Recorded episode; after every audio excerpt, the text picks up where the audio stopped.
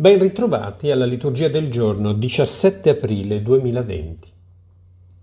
La prima lettura ci propone un testo degli Atti degli Apostoli e sostanzialmente ci propone la continuazione di ciò che accade il giorno prima, e cioè eh, quando Pietro e Giovanni sono alla Porta Bella e guariscono questo storpio noto ai più. Eh, Pietro e Giovanni vengono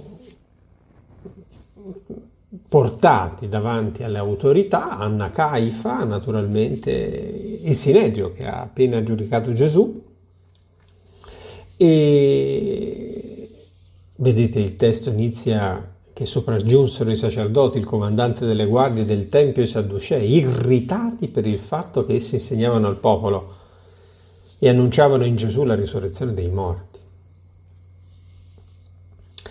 E la domanda è semplice. Con quale potere o in quale nome, cioè con l'autorità di chi, voi avete fatto questo? E notate l'introduzione del testo di Atti. Pietro colmato di Spirito Santo. Colmato di Spirito Santo. Se adesso vi cambiassi una parola, Pietro, senza alcuna paura, avreste lo stesso preciso effetto. E riparte dall'evento. Oggi veniamo interrogati sul beneficio recato a un uomo infermo. Bene, nel nome di Gesù Cristo il Nazareno. E notate quel no, colmato di Spirito Santo, come vi ho detto io, senza alcuna paura, oltre a dire ciò che è accaduto, lo dice in un modo estremamente gravoso per chi sta ascoltando. Nel nome di Gesù Cristo Nazareno che voi avete crocifisso e che Dio ha risuscitato dai morti. E annuncia un compimento che adesso vedremo poi nel salmo successivo, che è un salmo tra l'altro pasquale molto famoso. La pietra che è stata scartata da voi costruttori è diventata pietra d'angolo. In nessun altro c'è salvezza, colmato di Spirito Santo. Non vi è infatti sotto il cielo altro nome dato agli uomini nel quale è stabilito che noi siamo salvati. Questo atteggiamento verrà chiamato nel Nuovo Testamento, in particolare negli Atti degli Apostoli, parresia, cioè con una parola greca che ha una storia molto bella alle spalle degli uomini liberi nella demos greca. Parresia vuol dire confessare il nome di Gesù dinanzi a chi ti minaccia, anche la vita. Parlare con estrema franchezza, nonostante le condizioni avverse esterne. E così abbiamo il salmo responsoriale con il Salmo 117, appunto, molto bello, dove è, ripor- cioè, è, molto lungo il Salmo 117, poi è una grande liturgia all'interno della quale c'è anche l'apertura delle porte del Tempio, apritemi le porte della giustizia, eccetera, ma qui viene citata soltanto la parte dove è detta la pietra scartata dai costruttori è divenuta testata d'angolo. Questo è stato fatto dal Signore una meraviglia ai nostri Ascoltiamo adesso il Vangelo che ci narra, come vi ho detto, in questa settimana dell'ottava di Pasqua, le principali apparizioni del risorto. Oggi abbiamo la pesca al lago. Ascoltiamo il testo insieme.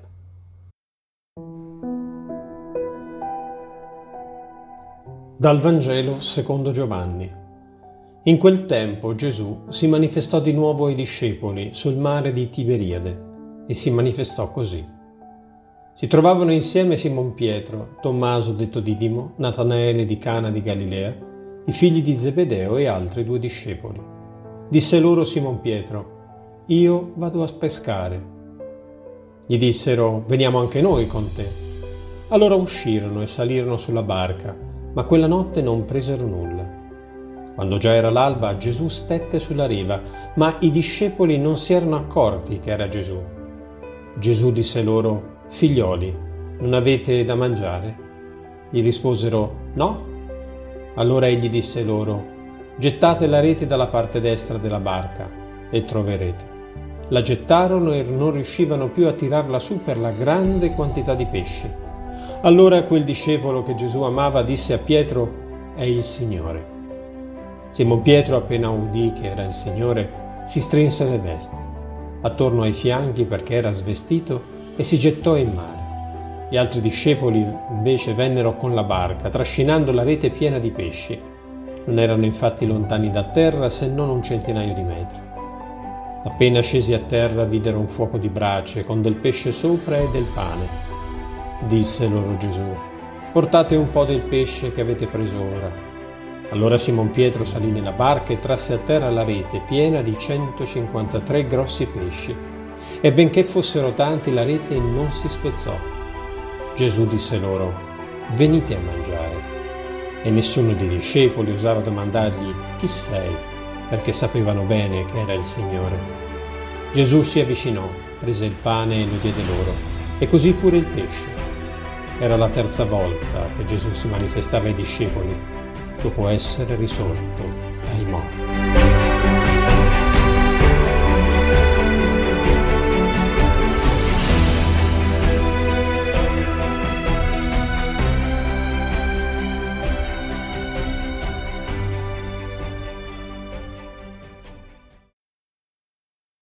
facciamo qualche considerazione finale. La paresia di Pietro, la sua franchezza, è frutto dell'azione dello Spirito Santo. Dire la verità in ogni occasione, a qualunque costo, soprattutto quando c'è di mezzo qualcosa di importante e di santo. Il risorto agisce con forza negli apostoli, vedete? Adesso è lui che agisce ma attraverso gli apostoli, che lo rendono presente con la loro predicazione.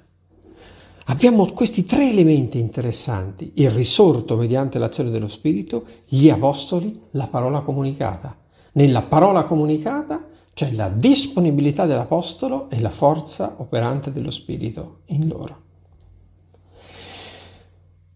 Il paralitico, anche qui da soggetto sanato, diventerà oggetto che manifesta l'azione di Dio, quasi una narrazione dell'Esodo, con Mosè che compie prodigi dinanzi a Faraone, che si indurisce sempre di più, un po' come queste autorità di Gerusalemme. Il Salmo ricorderà che l'unico che costruisce è Dio. Questo è stato fatto dal Signore ed è mirabile ai nostri occhi. Costruire una, una religione a nostro gusto, a nostra misura, dovremmo sempre sapere che è una profonda utopia, in fin dei conti poi è una religione che non salva nessuno. Il Vangelo, pur avendo delle reminiscenze con il testo della chiamata, quello di Luca 5, 1, 11, mostra una situazione particolare. Eccola qua.